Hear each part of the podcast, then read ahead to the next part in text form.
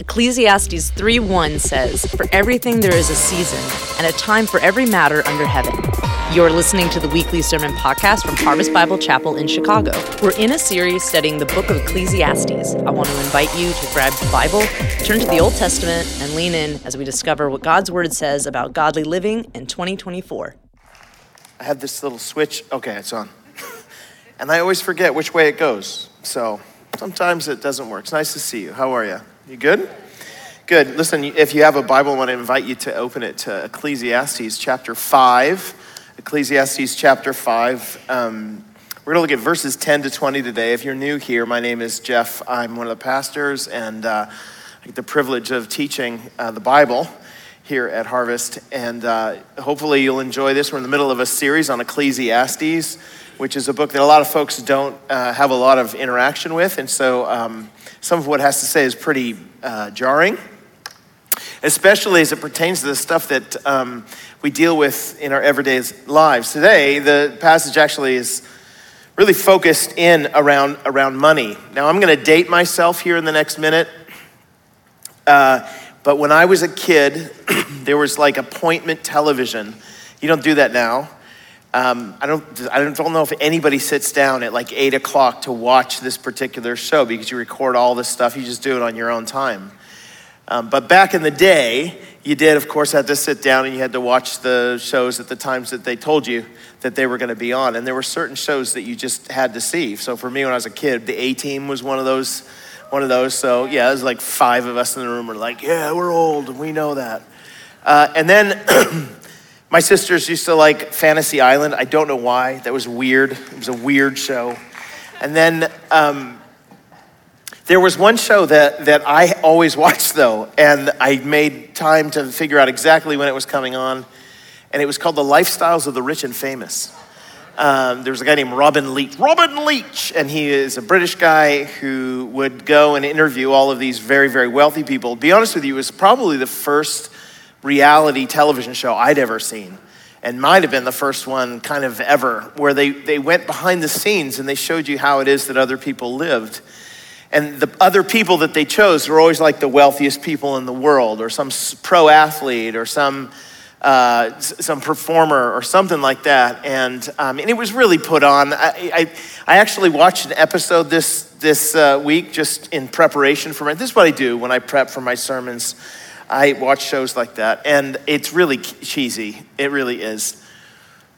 But it's interesting at the end of the show, and I remember this at the end of the show, they always had uh, one of the character or whoever it was that they were interviewing. They would be on like their their pool deck in Malibu, and they'd be waving like this with their friends as the as the the helicopter kind of pulled away, and you saw this massive mansion and the ocean just beyond it, stuff like that. I remember uh, the one I watched this week, they had the end of it, it was about the richest man in the world at the time, and he had this like luxury yacht. And at the end, they took off on the helicopter off the luxury yacht, and he and his family were at the at back doing you know the fake way, like this, and they pull away, and then they cut out, and Robin Leach says, "Champagne wishes and caviar dreams to all of you." And of course, the message that they're giving is that this is the good life. This is now this is a happy ever after moment. Okay, we're to fade out, and these people in our heads are to go back to living this perfect life where they just sit on the boat all day and never get bored, and everything's amazing, and their relationships are just awesome all, all the time. Uh, they have more recent versions of this kind of show. I don't know if you, some of you might have watched MTV Cribs. Uh, Cribs was a show where you, you know, they, would usually go into a rapper's house and show you how many shoes he had bought in the last couple years, and like in a wing of his house was an entire. This is my Jordan wing, and they just shoes, shoes everywhere.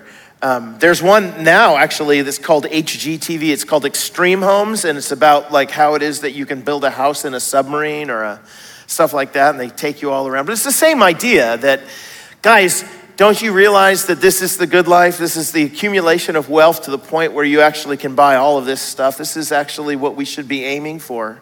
We're told it over and over again in our culture, and yet we know stories about people who have not, uh, you know, they've gotten a lot of wealth and then it doesn't really turn out well for them. Um, I was actually also looking this week at some of the stories I've heard in the past regarding um, lottery winners and how that doesn't always turn out really great. Business Insider um, did a did an article on it just a few years ago, and they they like accumulated all of these stories together. And so I spent time reading them. And here are three of the ones that I just found kind of shocking. Um, before they won $2.76 million uh, lottery jackpot in 2005, Laura and Roger Griffiths of England reportedly never argued. And then they won and bought a million dollar barn, converted house, and a Porsche. Not to mention luxurious trips to Dubai, Monaco, and New York City. Uh, media stories say their fortune ended in 2010 when a freak fire gutted their house, which was underinsured, forcing them to shell out for repairs and seven months of temporary accommodations. Shortly after, there were claims that Roger drove away one day in the Porsche after Laura confronted him over email suggesting he was interested in another woman. All of that ended their 14 year uh, marriage. William Bud Post won $16.2 million in the Pennsylvania lottery in 1988, but he was a million dollars in debt within a year. So, good for him. That's pretty impressive. I wish it never happened, Post said. It, it was totally a nightmare. A former girlfriend successfully sued him for a third of his winnings, and his brother was arrested for allegedly hiring a sorry, allegedly hiring a hitman to kill him in the hopes that he'd inherit a share of the winnings. After sinking money into family businesses, uh, Post sank into debt and spent time in jail for firing a gun over the head of a bill collector. I was much happier when I was a broke, he said, according to the Washington Post. Bud lived quietly on $450 a month and food stamps until his death in 2006. In 1998, Gerald Muswagon won the $10 million Super 7 jackpot in Canada. But he couldn't handle the instant fame that came with winning the grand prize. Canada's Globe and Mail reported, quote, he, he bought several new vehicles for himself and friends, purchased a house that turned into a nightly party pad, and often celebrated his new lifestyle with copious amounts of drugs and alcohol. In a single day, he bought eight big screen televisions for friends. Muswagon also poured money into a logging business that failed because of low sales. He was eventually forced. he was eventually uh, forced to take a job doing heavy lifting on a friend's farm just to make ends meet. The worst part, Muswagon hanged himself in his parents' garage in 2005. I mean, look, there, there are tons of these kinds of stories. I don't know if you know about professional football players or whatever that signed their, their contracts and then everybody showed up and then they, they're, they're out of money for the next, in, in the next few years, in fact. People that you'd never, ever expect. You think, no, these people are living the good life. Isn't that the way it works, right? You pan out and you never see the, the, the next part. But the next part is not quite what we expect it to be. Which raises the question if we're chasing money all the time, which is what we're told to do in our society because the money will provide us with a better life, if we're chasing all money all the time and it's going to provide us for this better life, well, like, is that true? And if we find, in fact, it's not true or it's fleeting or doesn't happen anywhere near as frequently as, as we think, how should we view money then? Is, it, it is the way that a Christian should view money is basically saying, you know, we don't need any of it. I'm just going to give it all away and I'm just going to live, you know, loving the Lord, maybe in a cave somewhere. Divest ourselves of all the things that, that money can buy. There are, there are Christians, without a doubt, who make that argument. They write, they write books about it that make you feel very guilty for owning a bike certainly for owning the car that you have. Is that the way that we should go about it? How should Christians think about money this side of heaven? How should we live with it? if you've ever noticed this, that Christians, whenever we buy anything, we're always Christians are great. I bought it, and but I got a deal, right? It's always because we want, we feel awkward about it. We're not even sure what to do with it. So how should we live with it?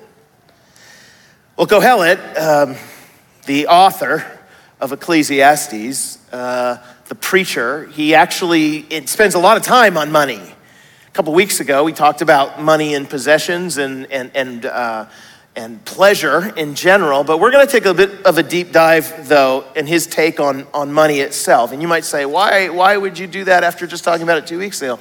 Well, you'd be shocked at how much Jesus talks about money. Like if you read through the New Testament, man, he is just, it's like every example he gives is about a rich guy or a poor guy and eh, eh, always confronting money. It's almost like it's an idol of ours or something, which of course it is. So, look, let's have a look at what this guy has to say, uh, Kohelet. Uh, he, he kind of does this in two parts. There's two big things he's going to say. Number one, money can be dangerous. And, and second, money can be delightful. It can be dangerous and it can be delightful. Let's, let's look at the first of those, okay? Ecclesiastes chapter 5, verse 10. he who loves money will not be satisfied with money. He who loves it and he who loves wealth will not be satisfied with his income. I'm, I'm squaring off the word loves because it's an interesting word in the original language, which was Hebrew. Um, it's interesting because it's the same word that's used for like uh, love of a spouse or love of a child. So Abram takes his son Isaac up on the mountaintop. It's the son, God says, I want you to take your son whom you love, same word, up there, and I want you to sacrifice him. Um, Jacob loved Rachel married couple. He, he, was devoted to her. That's the idea. He was fully devoted to her. He saw in her hope and joy and meaning and value, right? so we're not talking about somebody who's just like, yeah, money's great. I mean, if I have some, great. If I don't, fine. And I, I like, I mean, if, and somebody who would be like, well, here's some more money for the job you currently do, and is like, yeah, that's good. We're not talking about somebody like that. We're talking about somebody who thinks that money is going to answer all the questions. It's going to provide for them the happy ever after. and Kohelet starts right off saying, look, he who, he who loves it won't, won't be satisfied with money. The guy on the end of the boat, it looks like he's satisfied with it. The problem is he's not because the moment you grab the money, you want a little bit more of it because it does provide this fleeting joy, right? You can go to Abercrombie and Fitch or your favorite store and just be like, I'm buying everything. Then, of course, two days later, the stuff in your closet looks old again. You thought it was going to look great on you, and it doesn't. And you're like, it's always the clothes. It's not me. It's the clothes that don't look good. So you get on the hamster wheel and you keep running and you keep running and you keep running, you keep running. Uh, our society, let's, let's be honest, especially in the West, in the United States in particular, is really, really driven by this kind of consumer hamster wheel, right? when I lived in uh, New Zealand, uh, there were four, that I recall, there were four cereals that you could buy. Uh, New Zealand is a great place, but the choices are not always uh, amazing. There were four channels on TV as well back in that day, like public TV. There were four. Do you want to know what the names of them were? One, two, three, and four. that was the channel. So if you talk to somebody the next day, did you see one yesterday? Did you see two? Anyway, but the grocery stores like that. You go in and there's not an enormous amount of choices. Grocery stores in the States are so huge, but there they weren't as big. And so the choices were this thing called muesli, which is like a really, really bad granola. And then there was muesli that was supposed to be less bad, more like granola, but it was still bad. And then you had, then you had Weetabix. Weetabix uh, sounds about as bad as it tastes. And then there was one with sugar in it, which is the one I always chose. But there were about four of them when I was there. When we would come back to the United States and I'd stand in the grocery aisle of a, of a, a grocery store, and I, I would go almost every time I went to a grocery store, I would go there because I would almost be paralyzed by the choice. The next time you go to a grocery store, just stand in the, grocery, in the cereal aisle and look down and look down. And you, in your mind, you'd be thinking, how is it that we have this many cereals? You guys don't know how many Cheerios there are in the world these days? I, like they, they have taken Cheerios and turned them into every conceivable thing. Oat crunch, cinnamon oat crunch, oat honey crunch, you know, honey nut nut honey, nut crunch honey nut cereal. And the, way, the reason they do this, right, and you know this, the reason they do this is because they're gonna provide you a, a product, but in order to get you to buy more, they have to provide a new and improved product. And then, because who wants the old and useless product that you used to love and still kind of do? Ooh, new and improved. And then there's the new and improved one. Ah, that old one stinks. You see the wheel? And the crazy thing about it is that you and I, because we live where we do, we're like, I'm supporting the economy, right? That's the game. That's the game. You will never, ever be satisfied with it. It's by design. You'll never be satisfied with it. But we keep chasing, and most of us are on the wheel. I'm gonna work harder and get more money so I can buy more new improved cereal. Then I'll be happy. But you won't. You won't. That's why he says it's, it's hevel. It, it, you, you think it should work this way, but it doesn't. It doesn't work this way. Specifically, when goods increase, they increase who eat them. This is a very clunky way that the English Standard Version is, is saying um, when you have lots of stuff, all the people come over for your stuff. Uh, there's a park on a place called English Bay, just outside of Vancouver, where I've never seen so many seagulls in my life, right? And you could buy french fries there and at the, at the park. And you guys would always come out, they'd get their french fries, and they had these massive big logs that you could sit on in the sand and then the ocean, and you could see the mountains in the distance and the city off this way. And people would go and they'd sit with their french fries. And it was almost every time I was there, there was somebody with their french fries, and they would see a seagull pass by, and for some unknown reason, they felt sorry for the rat of the sky seagull, right?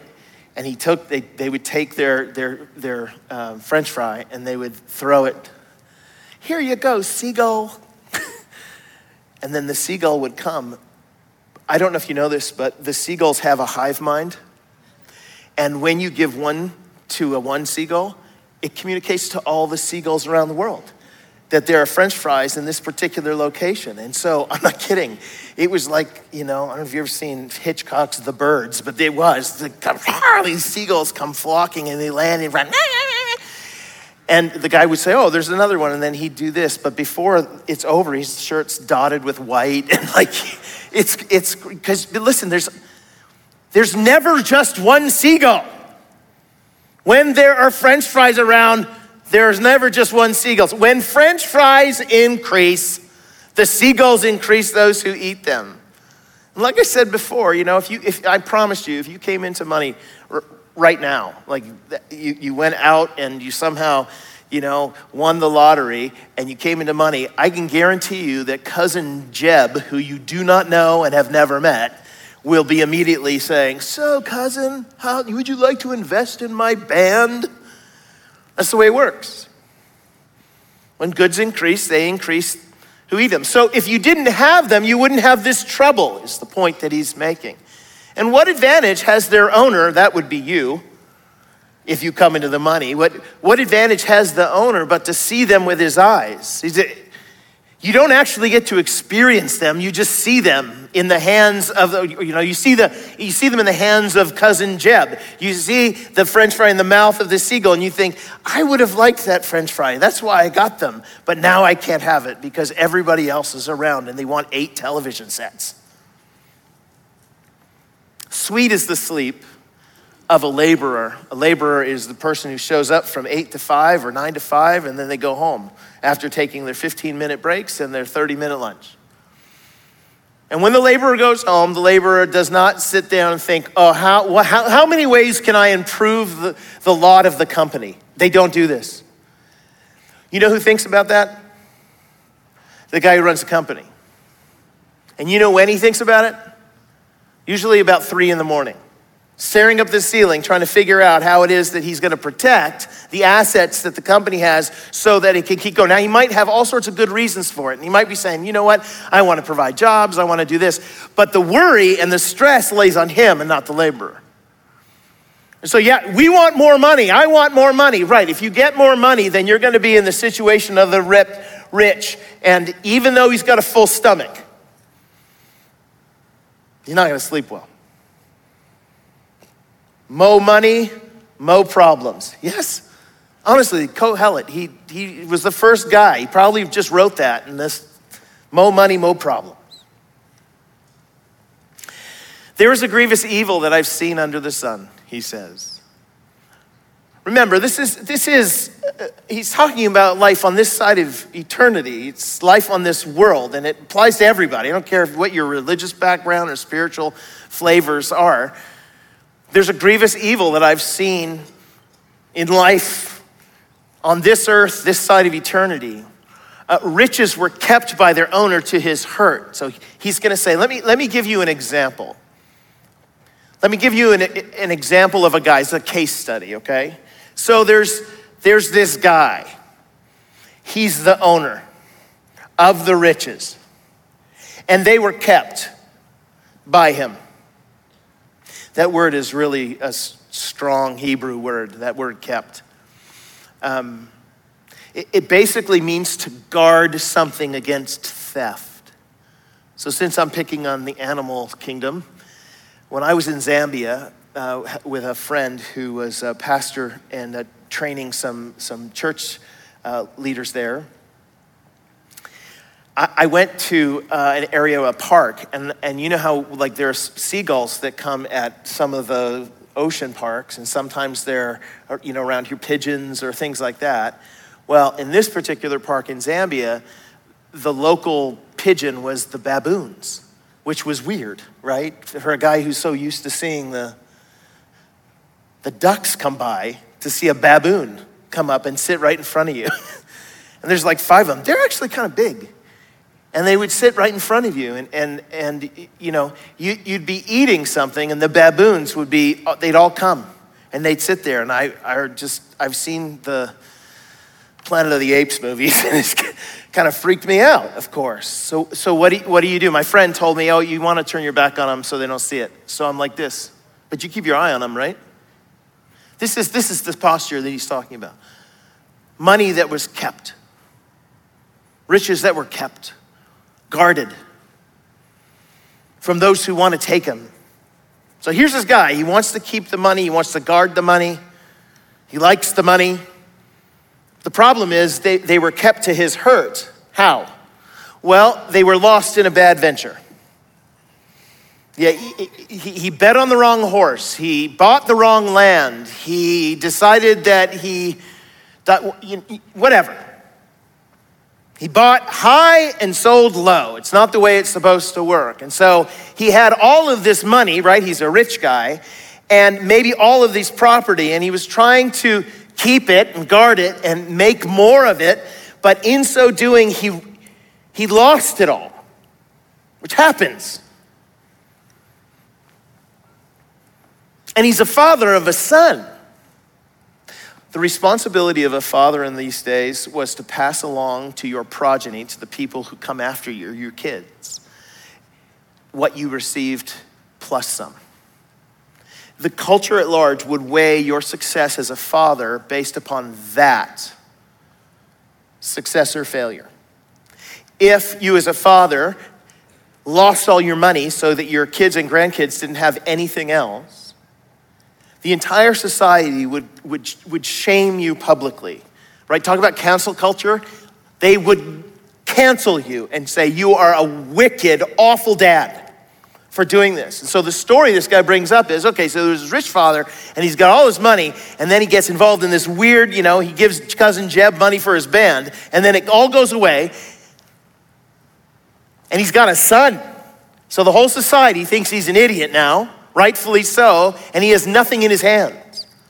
As he came from his mother's womb, he'll go again, naked as he came, and take nothing for his toil that he may carry away in his hand. This is a grievous, this is a grievous evil. If this guy hadn't worried about the money and hadn't chased it and hadn't loved it, he wouldn't be in this situation. Just as he came, so shall he go. And what gain is there to him who toils for the wind? Moreover, all his days he eats in, listen to the language, in darkness, in much vexation, in sickness and anger. So at the end of this guy's life, he's all alone in a room. Nobody wants to be around him because he's such a failure. And he's there mad at God because God let this happen to him. Or to put it another way, money's really, really dangerous. It's not something that you should take, you should take lightly at all. Um, this is the consistent testimony in the Bible about money, just so you know. Uh, we might read Kohelet here and think, well, those are kind of interesting reasons that maybe have more application to your particular day. But I'm, I'm telling you that if you take what Kohelet says about money and you place it within the theme of the entire Bible, it fits perfectly as a puzzle piece. Perfectly as a puzzle piece. And you say, okay, but what does the whole puzzle reveal then? Ready? It reveals a loaded gun in the hands of your kids. Here's what I mean by that you would never give a loaded gun in the hand of your kid without training, without warning, without, okay, so you need to push safety, without all of that. You would never. Here's a gun. Johnny, it's time. Happy fourth birthday. It's a Glock. You, you would never do this. And of course, the reason you never do this, and the reason the whole society would say, don't do this, is because it's very dangerous, right? Well, the whole Bible is basically saying if, if you want to ruin the lives of those you love, wish for them all the money. You will be placing in their hands a loaded gun. Is it possible that the gun won't go off? Yes. Is it likely that they're going to shoot a foot, their foot? Yes. So be very careful with it. Handle, handle with care. I'm always surprised at how much Christians are shocked when I say that. I'm not saying that you are necessarily, but when I've been involved in ministry for lots and lots of years and how shocked Christians are. Wait a minute, what? Money, money is, is dangerous? Yeah, it, it, the Bible's view on money runs dead against the grain of our culture at large. You're trying to chase it, I'm trying to chase it, and the Bible's like, you should probably run away from it, you know what I mean?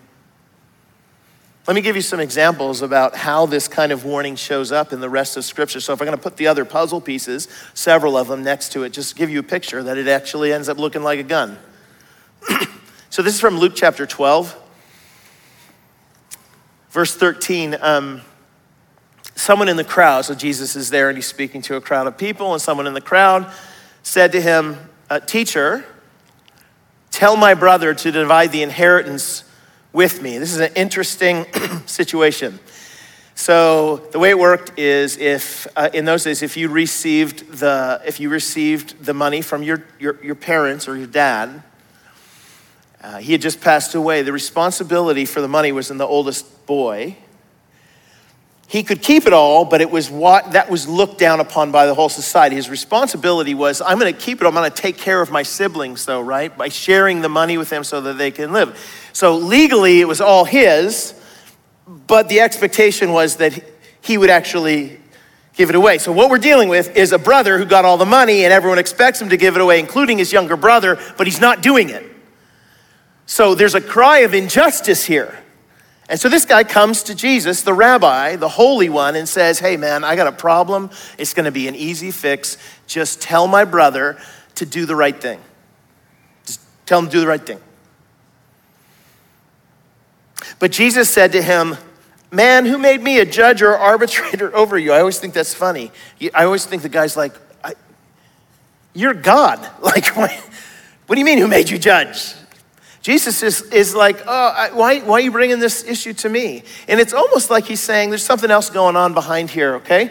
And I know that because of what he says next. He said to them, notice he turns to the crowd. So he's dealing with this guy and he says, what, what's, this, what's the issue with me? And he looks at him in the eyes and then he turns to the crowd and he says this Take care, everybody. Be on your guard against all covetousness the wanting for more. For one's life does not consist in the abundance of his possessions.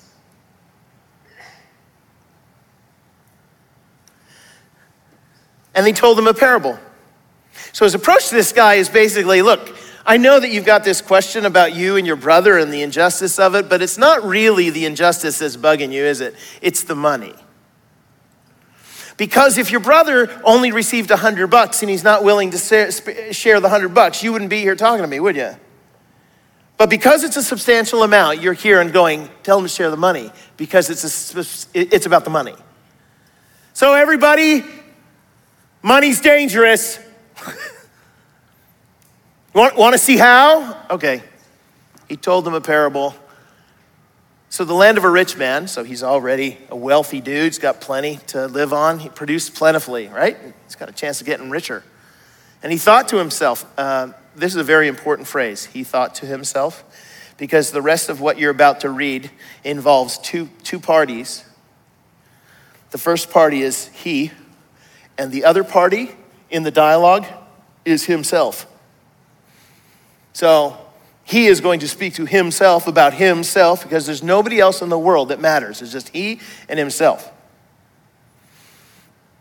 What shall I do? He said to himself, for I have nowhere, notice it all, to store my crops. And he said, Okay, I will do this. I will tear down my barns and build larger ones, and there I will store my grain and my goods hey, dude, there's other people in the world. Nope, only me and this dude over here who I will call Soul. I will say to my soul, I named him Soul.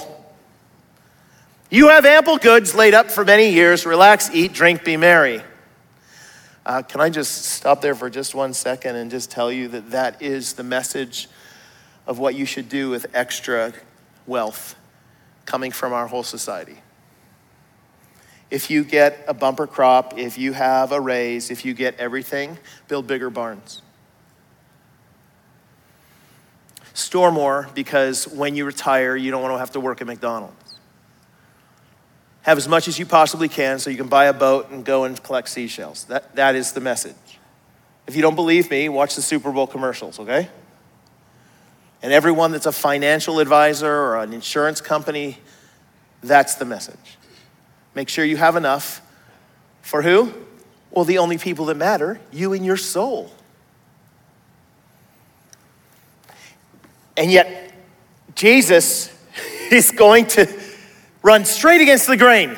But God said to him, so people who think this in our culture, they're like, if you're if you want to be wise, you will save all the money and bigger barns and bank accounts. That's the wise thing to do. But God said to him, Fool!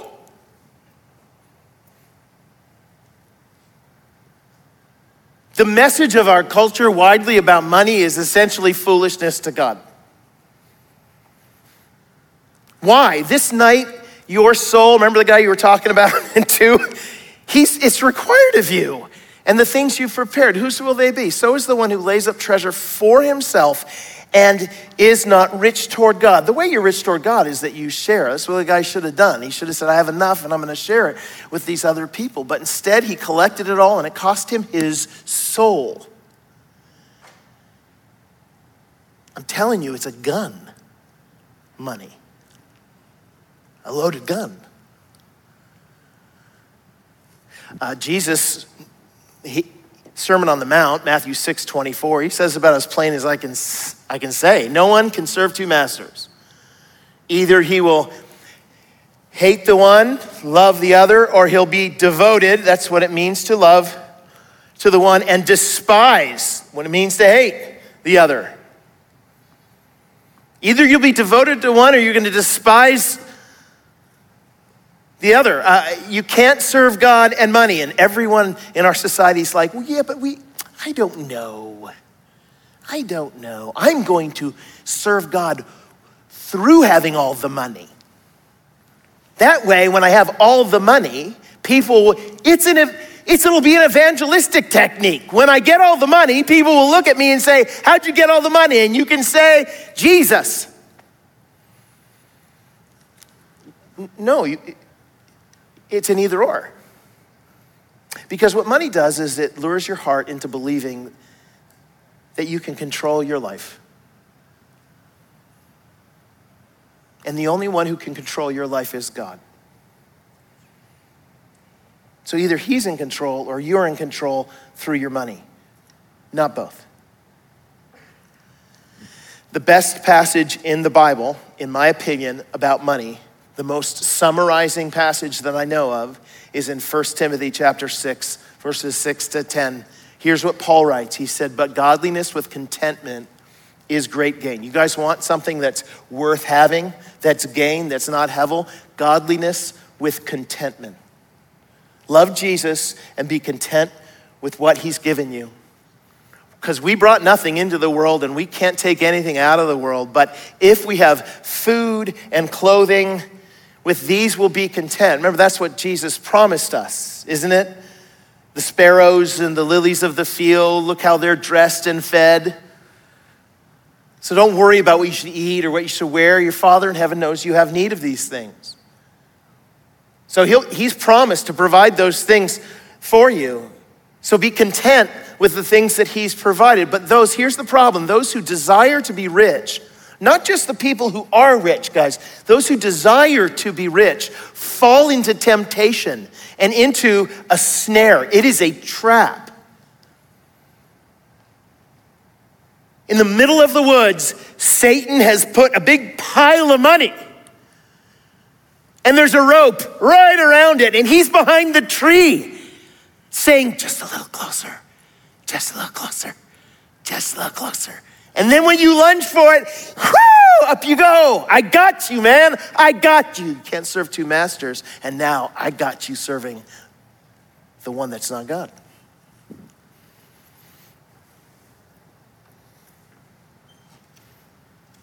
They fall into many senseless and harmful desires that plunge people into ruin and destruction. And the worst part of it is the love of money is the root of all kinds of evil. It's through this craving that some have, guys, they've wandered away from the faith and pierced themselves with many pangs. They've believed that money can actually provide for them only what only God can, can provide. And they've sold their soul down that, down that river. It's a gun. It's a loaded gun. Now, the response that lots and lots of Christians have at this point is like, well, geez, yeah, that's right. We shouldn't have anything. I mean, I say lots and lots throughout the history of the church, there's been a real movement of people saying, right, because that's the case, we should have anything. What's crazy about this is not is where he goes next, where Kohelet goes next at the end of this in Ecclesiastes 5:18. Because what you expect him to say is, see, money's massively dangerous. You should have none of it and none of the things it provides. That way you'll be safe. But then he turns and says, yeah, no, actually money can be delightful too. It's, it's dangerous, but it also can be, it can be delightful. And so here's the last part of it. Behold, look, like if you look around, the society and your life in the world, here's what you're going to find, he says. What I've seen to be good and fitting is that eating's great, drinking's great, and finding enjoyment in all the toil, all the stuff that you do under the sun. The few days of his life that God has given him, for this is, this is his life. You, you are in this world filled with hevel. Things don't work out like you planned. All of the things that you put your hope in, thinking they'll deliver you into a great you know, area of hope and joy and peace and prosperity, it will not turn out that way. So, what do you do? You have steak, right? Uh, Coke Zero. Okay, Coke. I don't, whatever. Not bourbon. We're Christians after all. Everyone also to whom God has given wealth and possessions, and he's given the power to enjoy them and to accept his lot, the one who has these things, accept his lot and rejoice in his toil, in the things that he's doing. Guys, this is the gift. This is the gift of God. The enjoyment of the things that, he, that he's given you. He won't remember. See, the good news is that you, the guy who the Lord has given this as a gift, who's not putting all of his hope in the stuff, but believes that there's another world beyond this one where all my hopes are going to be fulfilled in Jesus. So I just treat these things as what they are just joyful little treasures along the journey to a world that my, my, my, my, greatest joys will be fulfilled. He will not much remember the days of this hevel life because God keeps him occupied with joy in his heart. He likes riding his bike. And when you're riding your bike, you smile. You don't think about hevel. Isn't that cool? Look, let me summarize everything he's saying just uh, this way. Uh,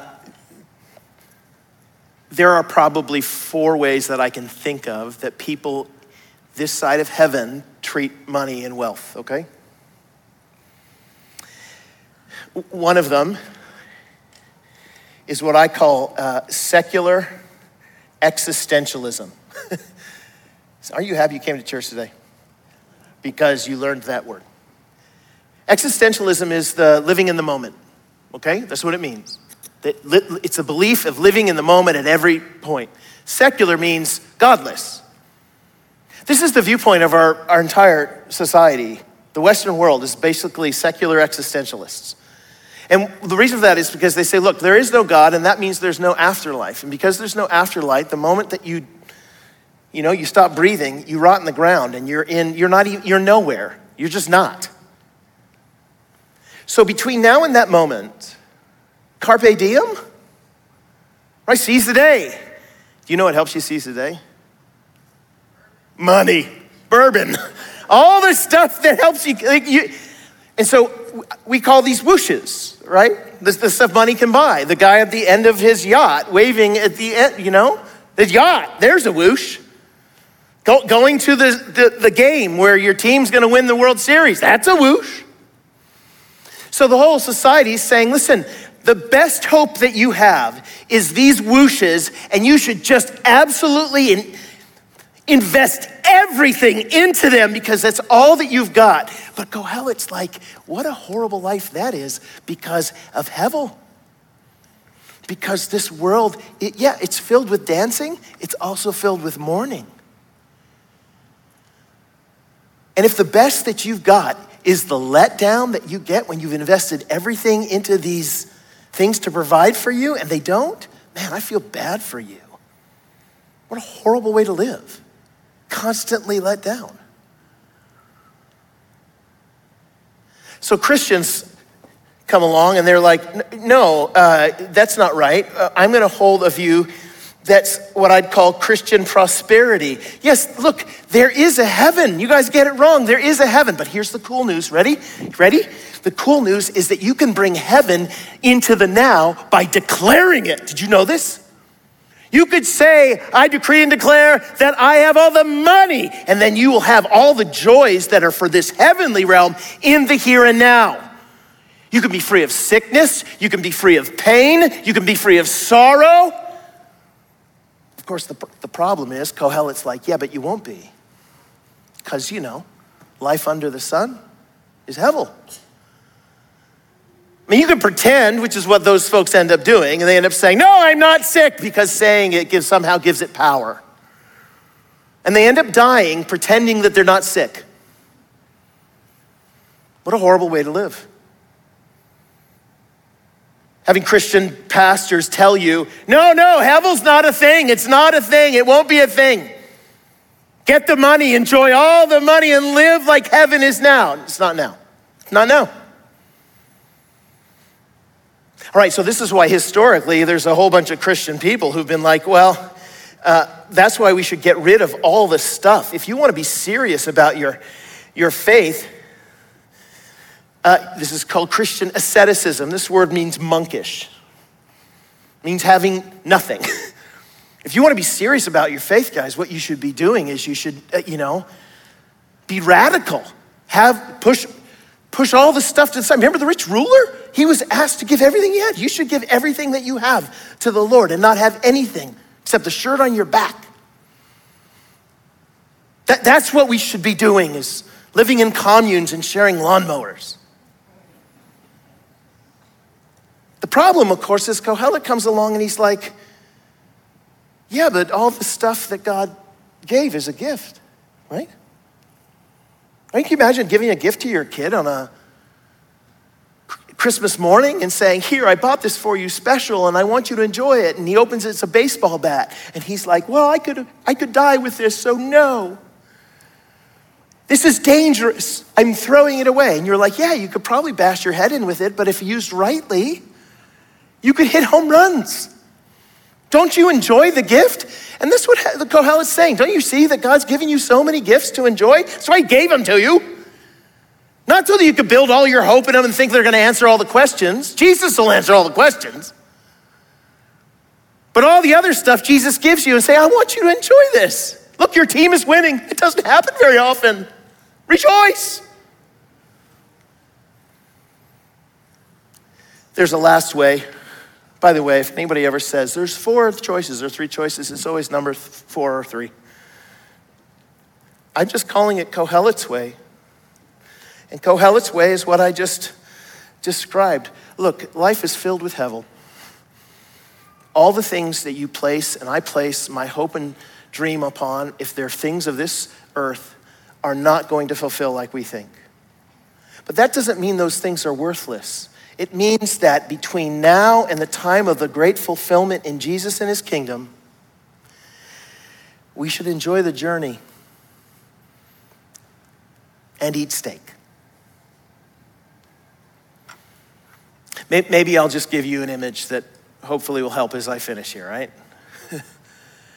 uh, I, don't like hiking very much. Um, I think hikers are liars.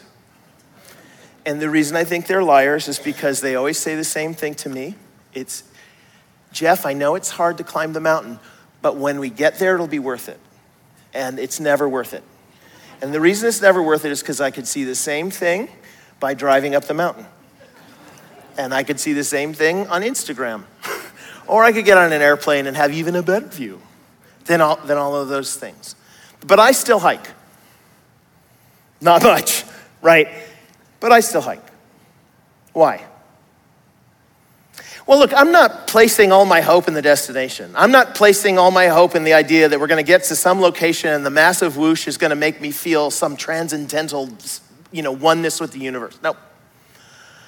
I hike because I get to talk to my kids. I get to throw pine cones at my kids. I get to hide behind trees and pretend to be Sasquatch and scare them out of their minds. I get to tease my wife and hang out with her and complain about my legs and whatever. I, because of the journey. Because sometimes you get these wonderful vistas and these great moments along the journey. Is it always fun, the journey? No. But there's a lot of fun in it.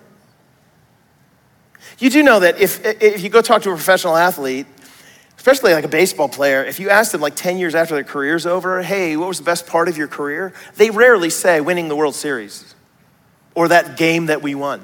You know what they almost always say? It was the hanging out with the guys. It was the life of spending it with these guys and be able to show up in the sunshine every day and throw baseballs that's my, that was my job, and they paid me millions of dollars to do this job. Can you imagine how great that is? Don't you see? Don't you see? Heaven is heaven. This is not heaven. So, in the meantime, there are these little gifts that the Lord gives us. After church today, you're going to go out the doors and you're going to drive in a really cool car in many cases that works, it goes forward. You're going to ride a bike. You're going to enjoy the sunshine. You probably have lunch. The quesadilla is lovely. Enjoy all of those things, not because they're God's, but because they're gifts from God. The Lord is a good father, loves to give good gifts to his children. Beware of money. Be wise with money, but also be delighted with money.